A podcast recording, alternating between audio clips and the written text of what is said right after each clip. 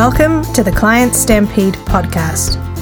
Everything you need to know to get more clients, make more money, and have more fun in your business. I'm your host, Julie Guest. Lessons from the greatest salesman in the world. When everything seems to be going against you, remember that the aeroplane takes off against the wind, not with it. Henry Ford. There's a pivotal scene in the classic book, The Greatest Salesman by Og Mandino, that's permanently etched in my brain. It's where the plucky young man called Hafid enters the gates of Damascus with his mule and a small number of oriental rugs to sell. The noise is deafening, the lure of riches is great. Hafid had previously told his father that his single ambition was to become the greatest salesman in the world. His father, a wealthy merchant, breathed a sigh of relief, embraced him, and then did something surprising. Instead of giving his son chests of gold coins, a warehouse of inventory to sell, and a ton of men to do the selling for him, he gives his son something far more valuable just enough coins to buy five rugs and the advice to not sell the way everyone else does. Clutching his meagre belongings, his few rugs carried by his mule, Hafid sets out to the city of Damascus, filled with confidence and boldness. At last he can begin building the empire he has dreamed about for so long. But as the city gates swing open, his ears are filled with the deafening sound of shouting from the merchants. Hundreds of bazaars line the streets. Street vendors rush at him from all sides, holding up goods, each screaming louder than the next coppersmiths, silversmiths, saddlers, weavers, carpenters. Each step of his mule brings him face to face with another person peddling their wares. Hafid's confidence evaporates. He is overcome with fear and doubt. How foolish am I to dream that I, a mere camel boy, will one day be acclaimed as the greatest salesman in the world when I have not even the courage to ride through the stalls of the hawkers in the streets, Today, my eyes have witnessed hundreds of salesmen, all far better equipped for their profession than I. All had boldness, enthusiasm, and persistence. How stupid and presumptuous to think that I can compete and surpass them. The reason this scene is so vivid to me is that it's a stark reminder of what it's like to run a successful business. Even though Hafid's situation took place hundreds of years ago, the only thing that's really changed for us is the marketplace. Instead of it being a dusty labyrinth of streets in a town square, ours is a digital global marketplace. Everyone is still yelling their wares at the top of their voices. Pop up ads assault us, radio ads and videos playing instantly, even without us asking them to play. The same way Hafid was engulfed and harassed by merchants every direction he turned. How can Hafid succeed in an overcrowded marketplace? We'll talk about that in a minute. But first, there are two key learnings here. The first is don't feel intimidated. No matter what anyone else is doing or saying, especially your competitors, just keep your head down, your eyes on your goal, don't look left, don't look right, just keep moving forward. You're the only person who can bring your special skill, your special blend of talent to the world that's so desperately needed. I definitely can't do what you do. No one can, and that's the reason you're here. The challenge is to keep on going despite what else happens around you. It's to keep offering more when others cut corners and offer less. Just like I've talked about previously, it's about every day brick by brick, building a business and a brand that you're proud of, that enriches the lives of others. Is it hard?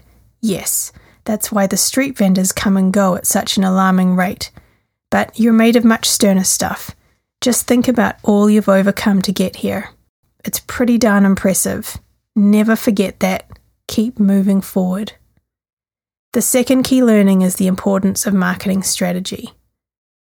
If you were a street vendor back in Damascus, do you think you'd get more customers by standing on your table and yelling at the top of your voice at anyone walking past? This is what most marketing agencies advise their clients. They tell them that their problem is a volume one. They just need to spend more money on their marketing campaigns. In other words, just shout louder. One of our clients in the construction industry did exactly this on the advice of their agency at the time. They doubled their ad spend across every platform. Instead of response rates getting better, they actually got worse. More and more people were ignoring their ad, and even worse, some were getting so irritated at the increased volume of annoying advertising that it was damaging their reputation. In my experience, having consulted and coached with hundreds of businesses across so many different industries, the marketing problem is rarely, if ever, due to not enough advertising. If anything, it's too much marketing of the wrong kind. If a marketing message isn't working with a small market, then it's extremely unlikely to start working with a bigger market. As an aside, you need to know that 95% of ad agencies earn their commissions through media spend instead of being fee based. So they make more when you spend more on advertising. In my opinion, this is a gross conflict of interest, but we'll talk about that on another day. If a marketing message isn't working with a small market, then it's extremely unlikely to suddenly start working with a bigger market. Instead, their marketing problem is usually caused by some or all of these issues. 1. Muddied messaging. Most businesses know how they're different and better, but they have a very hard time articulating this difference in a way that doesn't sound the same as everyone else. Branding and messaging are joined at the hip.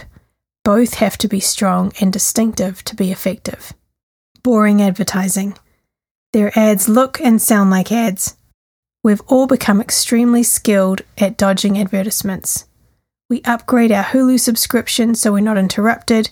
We train ourselves to ignore the messages on the right side of the screen when we do a search on Google. We can't bore someone into doing business with us, we can only interest them. Good advertising doesn't even look like an ad. It is, of itself, conveying something of value, such as a book, an article, a magazine, I'll discuss this in more depth in future episodes. Another issue is that the ads are targeting the wrong people. This probably sounds blindingly obvious, but it's a very easy mistake to make in a digital environment. Audiences can be made too large and too general with one simple click. Or perhaps the wrong platform is being used entirely. That would be like Hafid walking into the most impoverished streets in Damascus and trying to sell his rugs to the poor. Everyone might love them, but those aren't the people who will buy them. The upshot of all this is knowing the solution to fixing every marketing problem is having the right strategy. Back to Hafid's problem and how I would advise him on how to best reach his end goal. First, I would have studied his track record in selling rugs, which is actually none. Two, having discovered this, I would have then sat down with his father to discover what made his business successful and what the biggest opportunities were in his father's business, in the current, future, and past. Three, then I'd study the buyers of rugs in the rug making industry.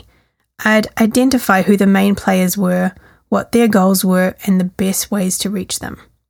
Four, once I'd obtained a thorough understanding of the rug market and his father's current business model, which is step one of the client stampede formula, then we'd move on to examining the products for sale. Hafid's rugs. 6. I'd be doubtful that there'd be anything special about his rugs, which means that they're kind of like a commodity, meaning there are hundreds of other vendors selling the same or something very similar in his market. So the question becomes how can you create market differentiation? The answer is by wrapping in some kind of service, changing up the packaging, creating an amazing backstory about how the rugs were made via branding, and so on. There are a thousand different ways to differentiate a good product to make yours stand out. That's step two of the Client Stampede formula. There are five more steps in the formula, all are simple to execute, but each requires deliberate out of the box thinking. The upshot is that I would advise Hafid to never have a stall in the marketplace, or to try to compete by shouting louder, or by hiring teams of people to accost the new city's visitors first. Instead, what he needs is a major strategic pivot. It would make far more sense for him to seek out the largest buyers of rugs in the city and understand who their buyers are. How can he work with them to make them even more successful? What small things could he do to win their trust and repeat business? How best could he get their attention? Perhaps he approaches each one directly with a special offer, and as he has expertise in looking after camels, maybe he offers to care for them for a week, which will result in them being happier and more productive for their master. Maybe he finds the merchant's wife and gives her a present for her husband that is beautifully wrapped, reminding her how exquisite it would look in his office, and so on. Yes, I'm talking about rugs in this episode, but really we're talking about your business. So, what challenges do you and Hafid have in common? Which of the strategies I've recommended for Hafid can you apply to your own situation? If you could only choose one strategy to implement, what would it be? To summarize, don't let the marketplace or any of your competitors, new or old, intimidate you. Keep your eyes on the gold. Don't do what they do. There's always a much smarter, more efficient, and highly lucrative path that is far less crowded for the simple fact it's harder to find. Having the right strategy is your most powerful competitive advantage. You can get a copy of today's show notes and get emailed a copy of all future episodes by visiting clientstampede.com forward slash email.